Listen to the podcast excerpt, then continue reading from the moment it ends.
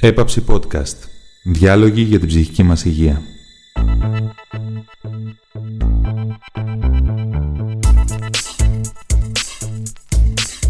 Σε αυτό το επεισόδιο, η Αγγελική Σπανού συνομιλεί με τον Νίκο Στεφανή.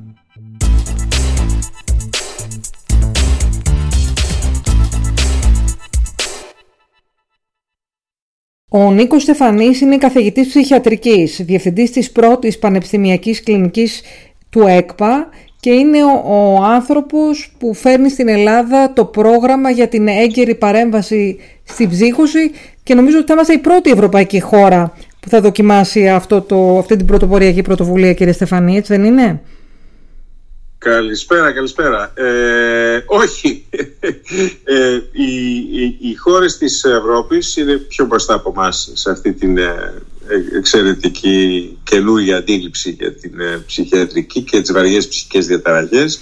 Ε, έχουν αναπτυχθεί εδώ και ε, αρκετά χρόνια στις βόρειο ευρωπαϊκές χώρες περισσότερο, στις σκανδιναβικές, στην Αγγλία, ε, εμείς έχουμε την ιδιοτυπία όμως ότι από ό,τι φαίνεται και αν πιστέψουμε τις επικείμενες ε, αλλαγές που επίκυνται θα γίνει απότομα στη χώρα μας. Δηλαδή ε, πρόκειται πιθανότητα να δημιουργηθούν πάρα πολλές τέτοιες μονάδες ε, έγκαιρης παρέμβασης στην ψύχωση ε, σε όλη την Ελλάδα. Θα υπάρχει πανελλαδική κάλυψη αυτών των υπηρεσιών. Να τα πάρουμε ένα-ένα. Ε, πρώτα-πρώτα, τι θα πει έγκαιρη παρέμβαση στην ψύχωση; Βεβαίως. Ε, έγκαιρη παρέμβαση στην ψύχωση. Σημαίνει επεμβαίνω πολύ νωρίς όταν αρχίσει το πρόβλημα να εκδηλώνεται. Όσο πιο νωρίς επέμβω, τόσο καλύτερη η έκβαση. Πρόκειται για τις βαρύτερες των ψυχιατρικών διαταραχών. Μιλάμε για το φάσμα των ψυχοσικών διαταραχών. Είναι σαφέστατα οι βαρύτερες μορφές ψυχικών διαταραχών. Εκδηλώνονται στις ηλικίες στο άνθος της ηλικίας των νέων παιδιών, 18, 20, 25 στους άνδρες, 25 με 30 περίπου στις γυναίκες. Όσο πιο νωρίς και γρήγορα επέμβει κανένας, με τα πρώτα συμπτώματα που θα εμφανιστούν, είμαστε πια απολύτως σίγουροι ότι τόσο καλύτερη θα είναι έκβαση αυτών των διαταραχών. Αυτή είναι η ουσία της νέας αντίληψης για την ε, πολυεπίπεδη θεραπεία αυτών των νέων παιδιών. Αυτές οι μονάδες ε, έγκαιρης παρέμβασης στην ψύχωση που θα αναπτυχθούν, πώς ακριβώς θα δουλεύουν, δηλαδή τι προσωπικό θα έχουν, πού θα απευθύνονται και ποιο θα είναι το πεδίο δράσης τους; Απευθύνονται στα νέα παιδιά που για πρώτη φορά παρουσιάζουν, όπως είπαμε, συμπτώματα αυτών των βαριών ψυχιατρικών διαταραχών. Είναι κοινοτικά οργανωμένες. Είναι μια ομάδα, ας πούμε, 10 ατόμων όπου υπάρχουν δύο συνάδελφοι ψυχίατροι, ε, δύο κοινωνικοί λειτουργοί, δύο ψυχολόγοι, παιδοψυχίατρος, επισκέπτης υγείας και θεραπευτές όλων και των διαφορετικών τάσεων.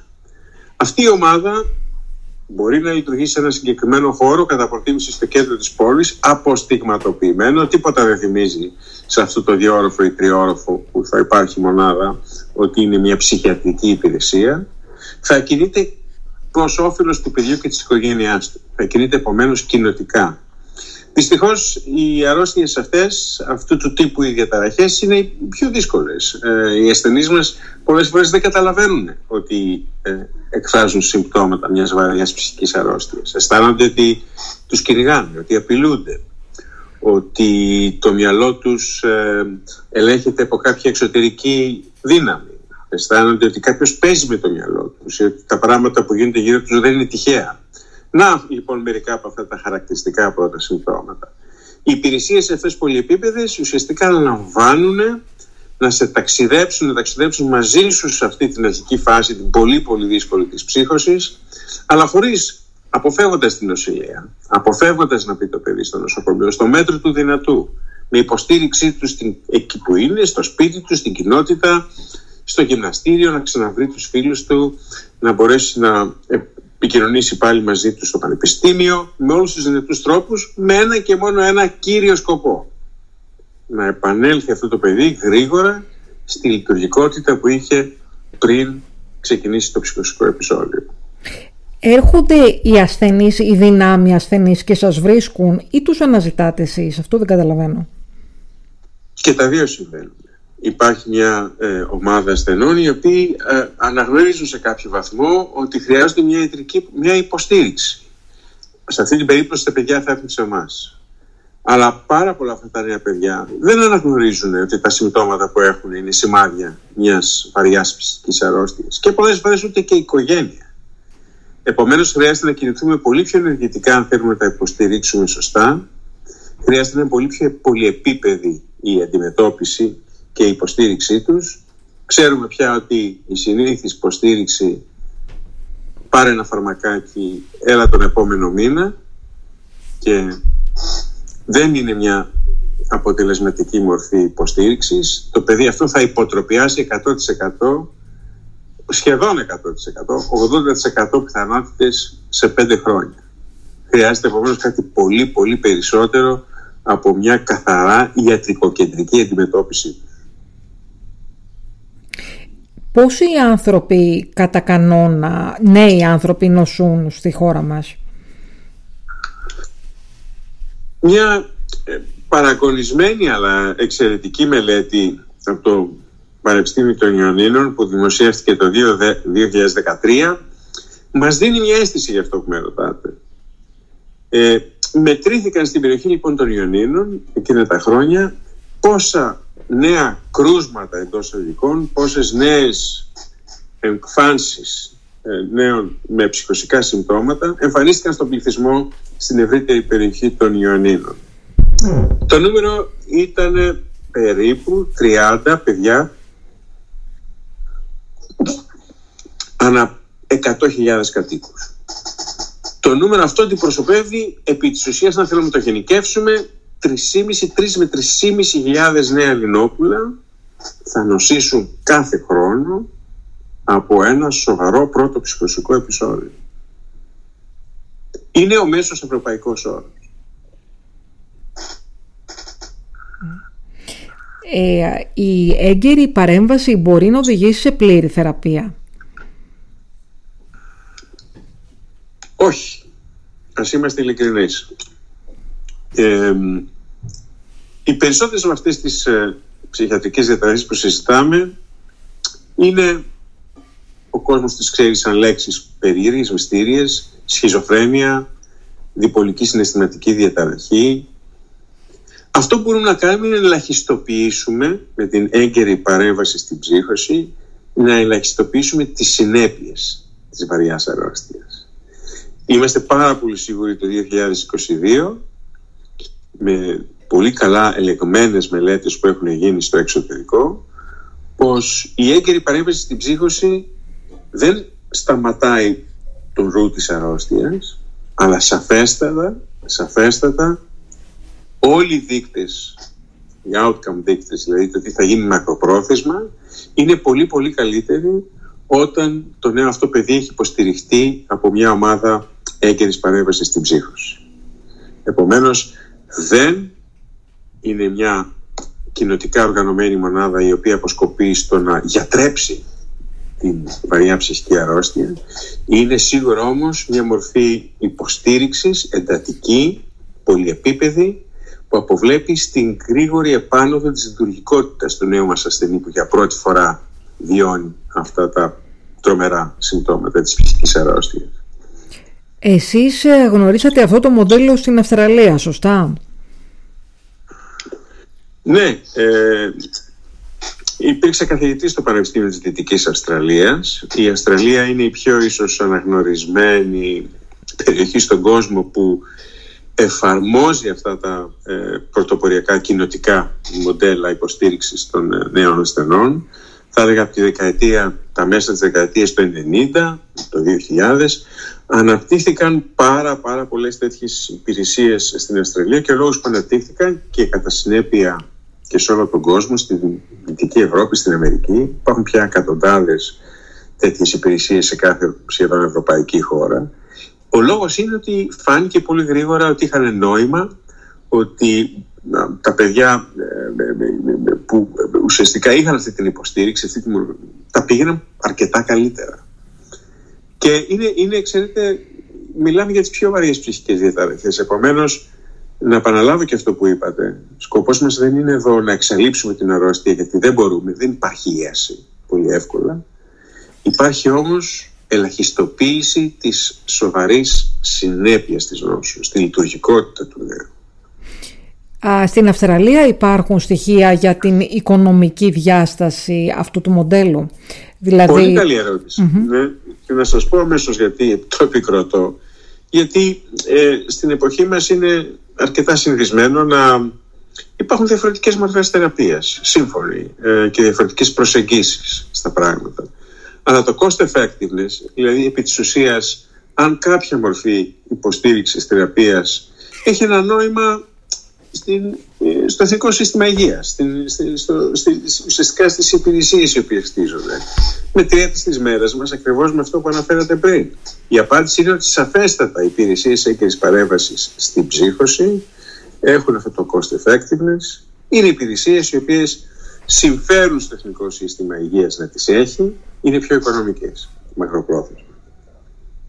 Αν σκεφτεί κανείς το τι πληρώνει, τι σημαίνει το αντίτιμο, το να μπαινοβγαίνει ένας νέος ασθενής στο νοσοκομείο με εισαγγελική εντολή, τα κόστη τα οποία συνεπάγονται από τις νοσηλίες, όλα αυτά ναι, ελαχιστοποιούνται όταν το παιδί έχει περιβληθεί υπό την ομπρέλα, υπό την σκέπη, αν θέλετε, αυτών των ε, πολυεπίπεδων κοινοτικά οργανωμένων μορφών ψυχικής υποστήριξης.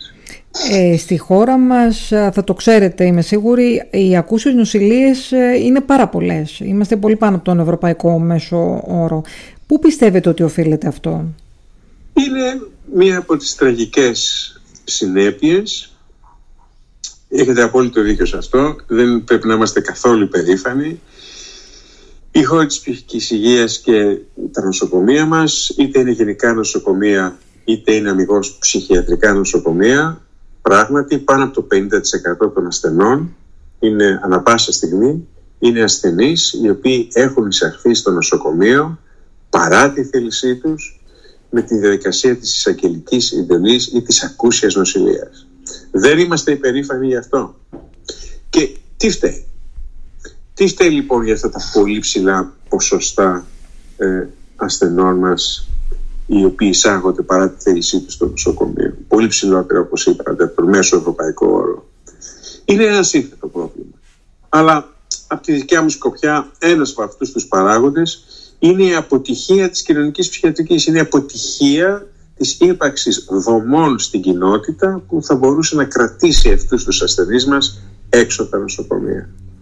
Είναι, έχουμε φτάσει στο σημείο, ο μόνος τρόπος να μπει κάποιος σε μια ψυχιατρική κλινική είναι μέσω της διαδικασίας της ακούσιας νοσηλείας. Ε, και η, προφανώς το πρόγραμμα αυτό της έγκαιρης παρέμβασης στην ψύχωση είναι μια καταλητική απάντηση. Μπορεί να φέρει πολύ μεγάλη μείωση των ακούσιων νοσηλείων, έτσι δεν είναι; Εκεί είναι και ένα από τα στοιχήματα. Γιατί αν θέλεις να ισχυριστείς ότι μια καινούργια υπηρεσία έχει μια μεγαλύτερη αποτελεσματικότητα από αυτό που γίνεται εκεί έξω, θα πρέπει να έχεις κάποια κριτήρια για να το υποστηρίξεις. Ένα βασικό κριτήριο είναι αυτό που αναφέρατε, οι υποτροπές, οι νοσηλίες. Βεβαίως, στόχος των υπηρεσιών έγκαιρης παρέμβασης στην ψύχωση είναι η αποφυγή των υποτροπών. Να λοιπόν που ε, αρχίζει και γίνεται σαφές ότι χρειάζεται πάρα πολύ ενέργεια, πάρα πολύ αν θέλετε υποστήριξη αυτών των παιδιών ώστε να αποτραπούν οι υποτροπές οι οποίες όπως ανέφερα πριν είναι δυστυχώς ο κανόνας. Ναι, οι μονάδες έγκρισης παρέμβασης στην ψύχωση με ψυχολογική υποστήριξη, με κοινωνική υποστήριξη, ναι, πράγματι, ε, στην πορεία του χρόνου καταγράφουν λιγότερες υποτροπές, σαφέστατα λιγότερες υποτροπές από ότι ένας νέος που θα αφαιθεί με μια treatment as usual, όπως τη λέμε, απλή υποστήριξη με μια φαρμακευτική αγωγή. Σαφέστατα λοιπόν, ναι, είναι γεγονός ότι περισσότερες έρευνες δείχνουν σαφέστατη υπεροχή, λιγότερες υποτροπές στα παιδιά τα οποία εντάσσονται σε αυτές τις υπηρεσίες. Θα ήθελα να μου πείτε την περιπέτεια της μεταφοράς αυτού του μοντέλου στην ελληνική πραγματικότητα. Πότε αρχίσατε να το παλεύετε; Είπατε περιπέτεια. Είμαι σίγουρη. ναι, εγώ το αισθάνομαι ίσως και σε ένα ταξίδι στο χρόνο πλέον. Η πρώτη νομίζω επίσημη καταγραφή ε, της προσπάθειας να οργανωθούν αυτές οι υπηρεσίες στην Ελλάδα θα έλεγα ήταν επί κυβέρνηση ΣΥΡΙΖΑ όταν συναισθήθη η πρώτη επιτροπή στο Υπουργείο Υγείας που με συναδέλφους, αγαπητούς συναδέλφους με μια κοινή αντίληψη όλοι μας καθίσαμε στο τραπέζι και σκεφτήκαμε πώς θα οργανώσουμε ε, αυτές τις υπηρεσίες στην Ελλάδα. Ελάτε να δούμε πώς θα προσαρμόσουμε αυτά τα μοντέλα που οι περισσότεροι γνωρίζαμε από το εξωτερικό, πώς θα τα προσαρμόσουμε στην ελληνική πραγματικότητα με τις ιδιαιτερότητές της. Η αυτό θα έλεγα ήταν ίσως το πρώτο βήμα, σαν, αν θέλετε, σε ένα θεσμικό επίπεδο, το πόρισμα αυτής της Επιτροπής. Έπαιξε σημαντικό ρόλο μετά, πιστεύω, στην επόμενη κυβέρνηση. Ε, ήταν η βάση πάνω στην οποία στηρίχθηκε ε, και με την υποστήριξη προφανώς και της τρέχουσα κυβέρνησης υποστηρίχθηκε στο βαθμό που ε, έγινε η τροπολογία στον νόμο και ουσιαστικά νομοθετήθηκαν αυτές οι υπηρεσίες το 2020. Μετά από αυτό το καλοκαίρι του 2020 υπουργική απόφαση που ήταν πάλι ένα αποτέλεσμα συγκερασμού των δικών μας ε, απόψεων της ψυχιατρικής κοινότητας και προφανώς και της ε, διάθεσης της ε, κυβέρνησης να το υλοποιήσει. Ε, ήταν το επόμενο βήμα. Ε, είμαστε πια όμως στα πρόθυρα αυτό το όνειρο, αν θέλετε, αυτή η προοπτική να αλλάξουμε λίγο την ε, ψυχιατρική όπως την ξέραμε γύρω από την βαριά ψυχική αρρώστια, δηλαδή να εφαρμόζουμε μοντέλα που κινούνται προς την κοινότητα στο νέο από πολύ νωρίς, από την πρώτη εκδήλωση των συμπτωμάτων. Αυτή λοιπόν η διαφορετική ματιά, αυτή η διαφορετική αντίληψη για το πώς πρέπει να υποστηρίξουμε το νέο παιδί που αρρωσταίνει για πρώτη φορά βρίσκει στις μέρες μας. Ε, αρχίζει και γίνεται φανερό ότι στις μέρες μας πρόκειται να εφαρμοστούν, να αναγγελθούν αυτές οι υπηρεσίες, επίκυνται επί της ουσίας ε, και για όλους μας νομίζω για την πλειοψηφία της ψυχιατρικής κοινότητας και όχι μόνο είναι πάρα πολύ ευχάριστη, μια πάρα πάρα πολύ ευχάριστη εξέλιξη. Ελπίζουμε να δούμε την ανάπτυξη αυτών των υπηρεσιών μέσα στην χρονιά, μέσα σε αυτή τη χρονιά. Ε, μέχρι το τέλος του 2022 δηλαδή εκτιμάται ότι θα έχει λειτουργήσει η πρώτη μονάδα; Νομίζω μπορούμε να πούμε με ασφάλεια ότι θα έχουν αναγγελθεί οι, οι διαγωνισμοί για την, ε, για την πρόσκληση ενδιαφέροντος όπως λέγεται για την, ε, να, ώστε να υποβληθούν προτάσεις από διάφορους φορείς μια ανταγωνιστική διαδικασία. Αυτό είναι το επόμενο βήμα που πρόκειται να γίνει. Αισθάνομαι ότι είναι θέμα χρόνου, όπως το είπατε, να δούμε σε μερικούς μήνες του χρόνου, ενδεχομένως αρχές του επόμενου χρόνου, την, ε, τις πρώτες αυτές μονάδες να λειτουργούν στην ελληνική επικράτεια. Και το προσωπικό είναι εκπαιδευμένο σε αυτό το μοντέλο, εκπαιδεύεται τώρα; Ναι, ε, η καλή συγκυρία είναι ότι ε, εγκαινιάζεται και στο Πανεπιστήμιο της Αθήνας ε, ε, από μένα προσωπικά. Το, το πρώτο μεταπτυχιακό πλέον ε, ε, πρόγραμμα που είναι η έγκαιρη παρέμβαση στην ψύχωση πιστεύω ότι θα είναι ο μοχλός μέσα από τον οποίο η εκπαίδευση των νέων ψυχολόγων, γιατρών, κοινωνικών λειτουργών θα ενισχυθεί μέσα από το παρακολούθηση του με μετακπαιδευτικού αυτού λοιπόν ε, ε, μεταπτυχιακού μαθήματος. Ε, αναμφίβολα χρειάζεται μια γενικότερη τοποθέτηση και αντίληψη προς την ε, κοινοτική όπως λέμε ψυχιατρική, την αντίληψη δηλαδή ότι πρέπει να κινηθεί κανείς προς το πρόβλημα, προς τον ασθενή, προς την οικογένειά του, εκεί έξω στην κοινότητα, να τον υποστηρίξει. Επαναλαμβάνω ότι αυτό το θεωρώ απαραίτητο διότι η να είμαστε ασθενείς δεν είναι και η πιο δεν είναι και πλέον αν θέλετε διδακτική στην, ε, ε, στην ε, παθητική αν θέλετε κλασική ψυχιατρική αντίληψη που υπαγορεύει τη λήψη φαρμακευτικής αγωγής ε, μια-δυο φορές το μήνα με μια ήπια υποστηρικτική αγωγή. Δεν, δεν ξέρουμε ότι δεν έχει αποτέλεσμα αυτό το μοντέλο πια. Επομένως η ενεργητική υποστήριξη του νέου και της οικογένειάς του είναι το κλειδί στην ιστορία από την πρώτη εκδήλωση των συμπτωμάτων. Δεν έχουμε καμία αμφιβολία γι' αυτό. Ε, ναι, δεν είναι μόνο εκπαίδευση. Είναι και μια νοοτροπία για το πώς θες να χτίσεις ουσιαστικά μια υποστήριξη των νέων παιδιών που έχουν τις βαρύτερες μορφές.